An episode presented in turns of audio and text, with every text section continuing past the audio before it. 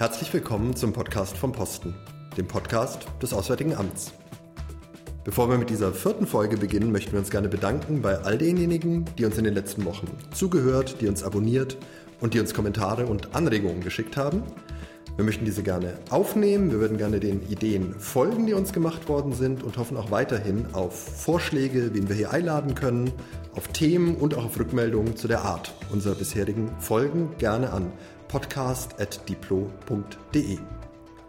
Und jetzt die vierte Folge mit Emily Haber, unserer Botschafterin in Washington zum transatlantischen Verhältnis, warum etwas mehr Ruhe und Besinnung auf die Grundlagen dieses Verhältnisses vielleicht gut sein könnte und was es mit dem Deutschlandjahr in den USA auf sich hat, das wir in diesen Tagen eröffnet haben. Viel Spaß! Liebe Frau Haber, das transatlantische Verhältnis steht gerade unter Spannung, so viel kann man, glaube ich, sagen. Der Atlantik ist breiter geworden, so beschreiben es manche, und es gibt Irritationen und auch Befürchtungen, dass die USA sich abkehren könnten von ihrer bisherigen Rolle in der westlichen Welt. Und diese Abkehr, diese Veränderung wird vielleicht gerade in Deutschland besonders kritisch wahrgenommen, wegen des tiefen, wegen des langen deutsch-amerikanischen Verhältnisses, vielleicht auch deswegen, weil die USA immer ein Partner, ein Freund, auch ein Vorbild für Deutschland gewesen sind, der sich jetzt offensichtlich verändert und jetzt offensichtlich auch eine andere Art von Politik betreibt. In Ihrer Frage scheint so ein bisschen durchzuscheinen, äh, dass bilaterale Beziehungen etwas äh, sozusagen unveränderliches, äh, ähm, sozusagen festgefügtes sind, so ein bisschen wie eine, wie eine Fliege in Bernstein. Und das ist nicht der Fall. Beziehungen verändern sich immer. Beziehungen verändern sich, weil Kontexte sich verändern oder Probleme sich verändern oder Herausforderungen sich verändern. Und es passiert die ganze Zeit. Das erleben wir äh, gegenwärtig auch, äh, aber das ist nichts, äh, überhaupt nichts Neues. Als Präsident Trump sein Amt angetreten hat in den USA, gab es aber von deutscher Seite, auch von anderen europäischen Ländern, die in den Washington vertreten waren, ähm, zum Beispiel Berichte darüber, dass man Schwierigkeiten hatte, Gesprächskanäle anzuknüpfen, dass man nach ähm, Partnern gesucht hat, mit denen man zusammen über politische Fragen, auch über die unterschiedlichen Wahrnehmungen sprechen kann und das ist als ähm, durchaus schwierig dargestellt worden. War das dann nur ein, ein, ein Anfangsproblem, wie es es auch mit jeder neuen Administration gibt und hat sich das konkret, seit Sie jetzt in äh, Washington sind, auch nicht so dargestellt? Ich kann mir schon vorstellen, dass auch in der Vergangenheit äh, am Anfang äh, gewisse Schwierigkeiten gegeben hat, wenn eine Administration gewechselt hat. Ganz einfach, weil man sich neue Ansprechpartner suchen muss, weil die noch nicht benannt worden sind, weil Stellen vielleicht noch nicht besetzt worden sind. Aber das ist etwas, äh, das ein reines Übergangsphänomen ist. Ich habe hier ein sehr, sehr enges äh, Beziehungsnetz vorgefunden, das ich auch weiterhin äh, intensiv pflege. Ähm, vor ein paar Tagen habe ich den Tag der deutschen Einheit äh, mit der Botschaft und Bundesminister Maas, äh, der zu Besuch war, äh, aus diesem Anlass äh, äh gefeiert und da kamen mehr als 2500 auch äh, sehr hochrangige Gäste aus allen Teilen äh, des öffentlichen Lebens. Auf Arbeitsebene waren und sind die Kontakte sowieso immerhin immer eng und gut gewesen, auch in den Momenten, als von einer Administration zu der nächsten gewechselt worden ist. Sie haben es vorhin schon gesagt, viele der, der Themen, die jetzt gerade auch äh, medial sehr stark in den Vordergrund gestellt werden, als, als Konfliktpunkte zwischen Deutschland und Europa und den USA, sind in der Vergangenheit ja schon äh, da gewesen. Zum Beispiel die Auseinandersetzung um Handelsdefizite oder auch die Frage der Verteidigungsausgaben, das sind ja tatsächlich Themen, die von vorangegangenen ähm, Administrationen schon, ähm, schon äh, vorgebracht worden sind.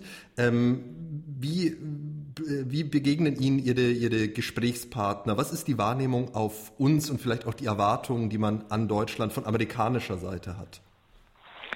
Sie haben es gesagt, äh, viele der Themen, äh, die äh, angebracht werden, zum Beispiel äh, zur Lastenteilung, zum Burden Sharing, sind Themen, äh, die in der Vergangenheit auch von früheren Administrationen äh, uns gegenüber vorgebracht worden sind. Dass wir in besonderer Weise im Fadenkreuz äh, liegen, liegt an unserer ähm, sehr starken Rolle in der Europäischen Union. Natürlich blicken äh, die Amerikaner äh, auf diejenigen Länder äh, in Europa, von denen sich die äh, größte Hebelwirkung, wenn Sie so wollen, äh, erwarten, äh, wenn man äh, äh, Ausgangspositionen bei Verhandlungen verändern wollen. Diese Themen, die hier jetzt eine große Rolle spielen, Verteidigungsausgaben, Handel, dann auch die, die Haltung vielleicht zu internationalen Organisation oder zur internationalen Ordnung, insgesamt Migrationsfragen und ähnlichem, ähm, spielen auf der politischen Ebene eine Rolle. Ich könnte mir vorstellen, Sie und Ihre Mitarbeiterinnen, Ihre Mitarbeiter haben natürlich auch viele Kontakte, die jetzt eben nicht nur mit der Administration sind, sondern eben auch mit Geschäftsleuten, mit ähm, ja, Menschen aus der, aus der breiteren Bevölkerung. Spielen diese Themen da auch eine Rolle?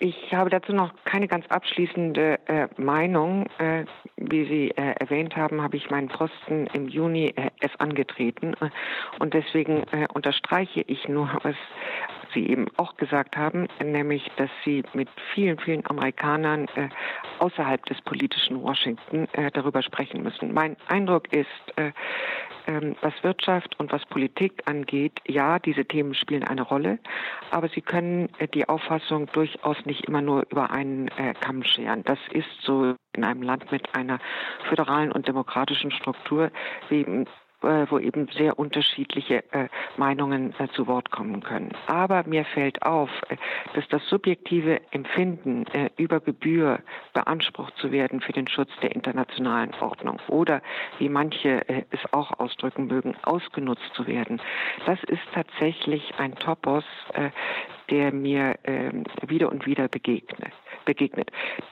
Ob wir diese Auffassung teilen oder nicht, äh, es ist wichtig zu sehen, dass es ein Faktor in der öffentlichen Wahrnehmung, äh, Wahrnehmung ist äh, und folglich auch wichtig für uns ist zu erklären, welche Beiträge auch Deutschland leistet und wie wir gemeinsam überlegen können, wie wir die internationale Ordnung stärken können, von der auch wir profitieren. Sie hatten es ähm, anfangs äh, schon gesagt, was ähm, natürlich im deutsch-amerikanischen Verhältnis eine große Rolle spielt und auch deutlich weiter zurückreicht als die, die aktuellen äh, politischen Schwierigkeiten, die es teilweise gibt, sind ganz, ganz viele Verbindungen, sind Verbindungen auf persönlicher Ebene, sind Erinnerungen, einsame Leistungen, die teilweise sehr weit zurücklegen. Oder der Minister hat das auch immer wieder betont, natürlich auch an das, was die äh, US-Amerikaner, US-amerikanische Regierungen für Deutschland ähm, getan haben. Und das ist ja auch ein Kapital, das man aktuell, das wir aktuell ähm, auch nutzen wollen, etwa in Form des Deutschlandjahres, von dessen Eröffnung Sie schon kurz berichtet haben. Könnten Sie uns dazu vielleicht etwas sagen? Das Deutschland ja will in der Tat äh, zurückgreifen, äh, auch auf Erinnerungen, auch auf sozusagen Erinnerungsorte äh, des bilateralen Verhältnisses von dem Fall der Mauer, äh, äh, von der Luftbrücke äh, bis heute. Und da gibt es vieles. Aber das Deutschlandjahr will ehrlich gesagt auch noch viel mehr. Wir wollen auch Amerikaner für uns interessieren, für unser Land äh, interessieren, die bisher sehr wenig über uns wissen. Für uns ist das Deutschlandjahr eine Gelegenheit, Gespräche zu führen, in Dialog zu kommen, neue Anknüpfungspunkte zu schaffen. So wollen wir zum Beispiel mit Townhall-Meetings quer im Land Menschen darüber sprechen, was für sie wichtig ist und was für uns wichtig ist und wo wir vielleicht identisch denken oder wo wir voneinander abweichen und warum das der Fall ist. In diesem Sinne betrachte ich das Deutschland ja als eine Art äh, Labor äh, äh, für die Art und Weise, wie wir miteinander in Zukunft umgehen und wie wir miteinander äh, kommunizieren können. Die äh, Breite der, der Veranstaltungen, die in diesem, in diesem Deutschland, der in den USA abgehalten werden soll, ist ja sehr groß. Ähm, in den Ankündigungen ist immer die Rede von 1000 Projekten, die in allen 50 Bundesstaaten ähm, stattfinden sollen. Sie hatten es so ein bisschen schon angedeutet, aber gibt es vielleicht so ein paar Leuchtturmprojekte, damit man auch so ein bisschen die Bandbreite der, der verschiedenen Veranstaltungen verstehen kann, wenn man davon noch nichts gehört hat? Sind über 1000 Veranstaltungen äh, zu unterschiedlichsten äh, Themen. Äh, das kann reichen von Hochkultur, also großen musikalischen Veranstaltungen, äh, bis eben äh, zu Gelegenheiten, wo wir über ganz alltägliche Fragen miteinander ins Gespräch kommen. Und das machen wir zusammen mit dem Goethe-Institut und dem BDI und über 300 weiteren Partnern. Also interessant finde ich zum Beispiel die Virtual Reality Touren von Bauhausgebäuden anlässlich des 100. Jubiläums der Gründung des Bauhauses, äh, das ja durch das Schaffen von äh, Walter Gropius in den USA auch transatlantisch ist. Da brauchen Sie nicht eigens nach Dessau zu fahren, sondern Sie können hier in den USA äh, durch die Bauhausgebäude wandern. Es gibt, ein, gibt Projekte von Fulbright, in dem das deutsche Gesprächs Gesprächspartner in die Schulen im ganzen äh, Land entsendet. Das ist, sind diese Meet the German äh, Projekte. Und das klingt vielleicht ein wenig komisch, aber mir erzählte gerade bei einer Konferenz, die ich am Wochenende besucht hatte, einer dieser entsandten äh, Fulbright-Alumni äh, von seinen Besuchen in den Schulen, äh, die er äh, Ende der letzten Woche äh, vorgenommen hat und welche Erfahrungen er dort gemacht hat und welche Fragen ihm gestellt worden sind und wo sozusagen was für ihn dort neu war und welche Perspektiven für ihn neu waren.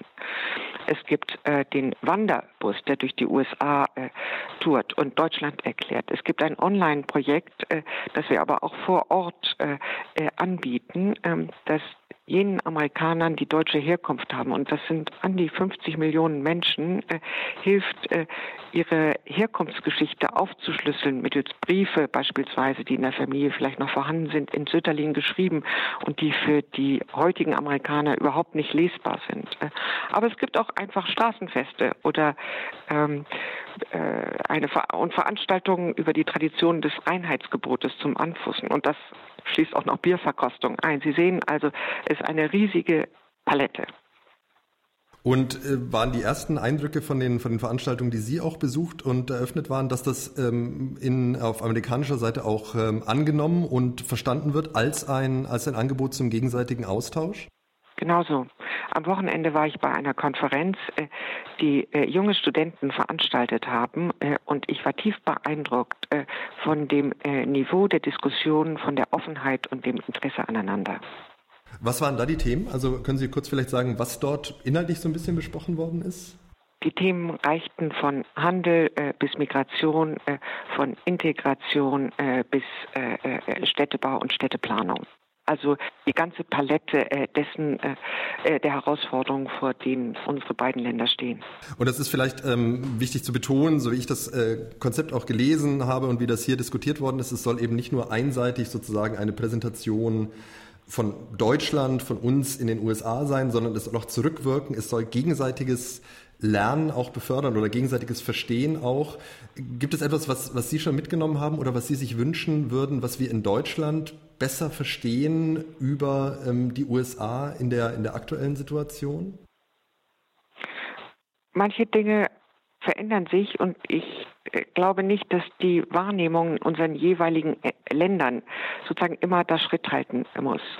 Und das Deutschland ja sehe ich als eine Gelegenheit, äh, sozusagen dieses Schritthalten zu justieren. Wir müssen verstehen, was sich hier verändert hat, was die Globalisierung in den USA verändert hat, welche Herausforderungen sich den Menschen ähm, äh, in den Vereinigten Staaten stellen. Das können Sie im Bereich der Wirtschaft, äh, was die Globalisierung angeht, sehr deutlich äh, sehen in jenen industriellen Gebieten, die sich, in denen Menschen sich als Verlierer der Globalisierung betrachten. Also was ich mitnehme, ist Offenheit für die Perspektive des anderen, Offenheit für die Wahrnehmung äh, äh, äh, amerikanischer Partner und amerikanischer Freunde, zu verstehen, warum wir vielleicht unterschiedlich denken und darüber im Gespräch zu bleiben. Das ist meine, das sind meine Ziele für das Deutschlandjahr. Tausend Veranstaltungen klingt jetzt sehr viel, aber die USA ist auch ein, ein großes Land mit einer riesigen ähm, Bevölkerung. Soweit ich verstehe, versuchen Sie im Rahmen dieses Deutschlandjahres, aber versuchen Sie auch als Botschafterin auch noch mehr Menschen zu erreichen, indem Sie auch Mittel nutzen, die eben äh, zu, ja, zu sozialen Medien, auch zu, wir würden vielleicht sagen, Digital Diplomacy ähm, gehören. Gibt es da neue Angebote und soll dadurch die Breitenwirkung auch der, der Angebote im Deutschlandjahr noch erhöht werden? Es gibt äh, Digitalprojekte, die insbesondere äh, junge Menschen äh, ansprechen wollen äh, und äh, wo äh, die Möglichkeit des Austausches gesichert werden soll. Und ich habe gesehen, Sie sind äh, und die Botschaft sind äh, auch aktiv auf Twitter zum Beispiel und versuchen dort auch stärker darüber zu informieren. Was haben Sie da für Erfahrungen gemacht? Oh, sehr gute. Ich war vorher weniger Twitter-affin, als sich das Auswärtige Amt vielleicht gewünscht hätte, äh, bin aber in den zwölf Wochen hier äh, zu einem hochenthusiastischen Anhänger dieses Mediums geworden und bin jedem dankbar, der mir folgt auf German Amp USA. Das ist ein Medium, mit dem wir in der Tat viele erreichen können. Wir haben am Anfang kurz schon mal gesprochen über ähm, die Frage von, von Kontinuität in, und Veränderung in Beziehungen zwischen Ländern. Und Sie hatten darauf hingewiesen, dass wir äh, eben gar nicht erwarten sollten, dass diese Beziehungen ähm, statisch sind, dass sie eben Veränderungen unterworfen sind. Sie haben ja auch einen, einen, einen Hintergrund als äh, Historikerin vor langer Zeit, bevor Sie in den, äh, im Auswärtigen Amt angefangen haben. Ähm, würden Sie denn sagen, wenn wir jetzt nochmal versuchen, das in so die größeren Linien einzubetten, dass wir es im Moment so zu, zu, mit einer Phase zu einem Wechsel zwischen Isolationalismus und Internationalismus zu tun haben in der US-Politik, wie sie auch schon immer da gewesen sind?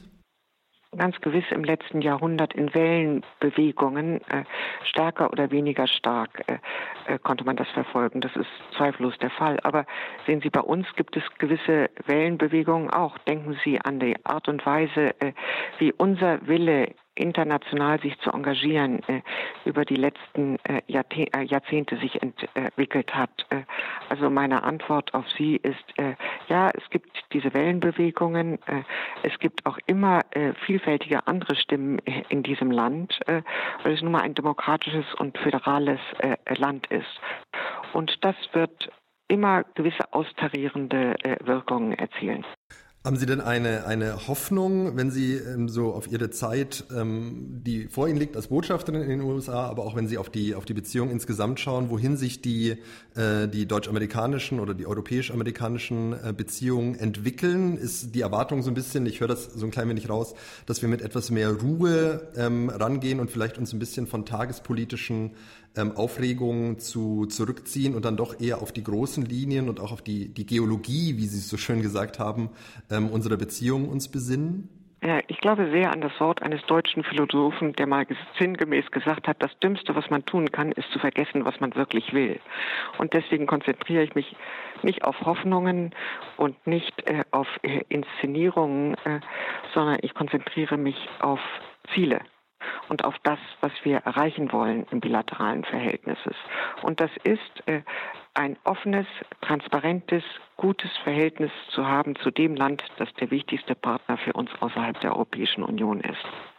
Eine, ähm, eine Konsequenz der, der, der Veränderung und auch der, der Themen, ähm, die, die zwischen den USA und Deutschland im Moment diskutiert haben und die wir schon angeschnitten haben, ähm, ist ja auch, dass auf deutscher Seite man sich ähm, etwas besinnt auf, auf mehr Engagement in internationalen Fragen, auch auf die eigene, die eigene Verantwortung vielleicht mehr zu tun ähm, für den Erhalt und die Weiterentwicklung der internationalen Ordnung, die ja ganz stark von den Vereinigten Staaten auch geprägt worden ist, nicht gegen die USA, aber doch diese diese Aufforderung, die eben auch ähm, von der neuen US-Administration kommt, an uns, sich mehr zu engagieren, die durchaus auch ernst ähm, zu nehmen. Wird das in den USA auch so wahrgenommen und wird das auch positiv wahrgenommen, dass diese Botschaft durchaus angekommen ist? Ähm, in, meiner, in meinen Begegnungen mit amerikanischen äh, Gesprächspartnern unterstreiche ich immer die gigantischen Herausforderungen oder auch Gefährdungen, vor, äh, vor denen wir stehen.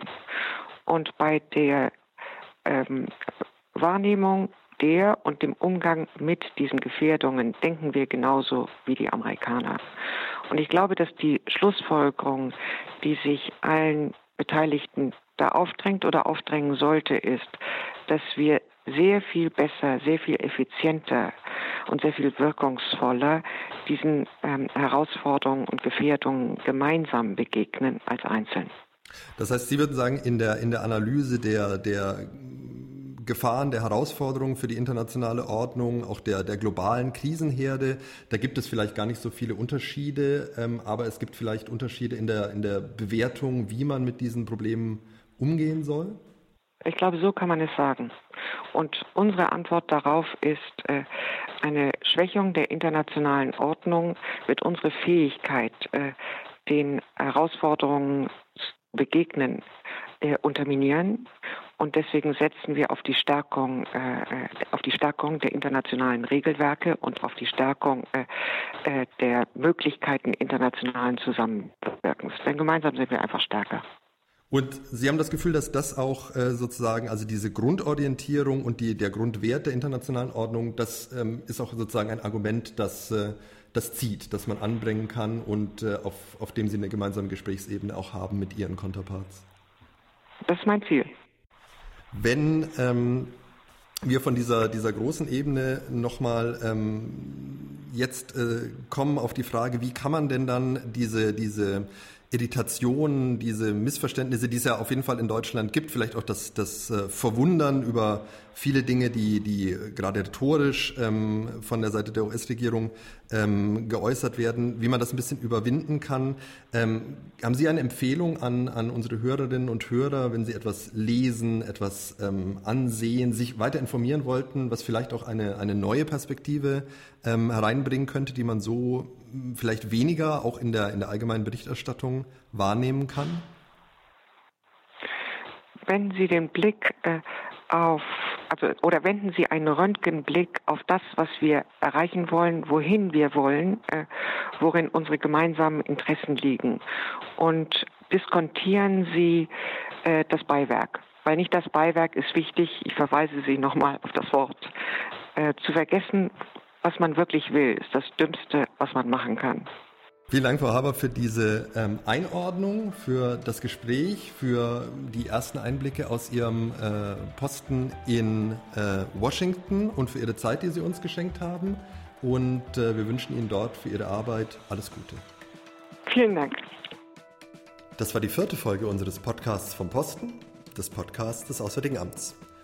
Wir hoffen, es hat euch Spaß gemacht und interessiert. Für weitere Informationen kann man gerne Botschafterin Haber folgen unter GermanAmp für Ambassador USA, USA auf Twitter, der Kampagne zum Deutschlandjahr 2018-2019 unter dem Hashtag Wunderbar Together. Und wie gesagt, freuen wir uns über Anregungen und Ideen, Rückmeldungen zu diesem und zu anderen Folgen unseres Podcasts unter podcast.diplo.de. Bis zum nächsten Mal.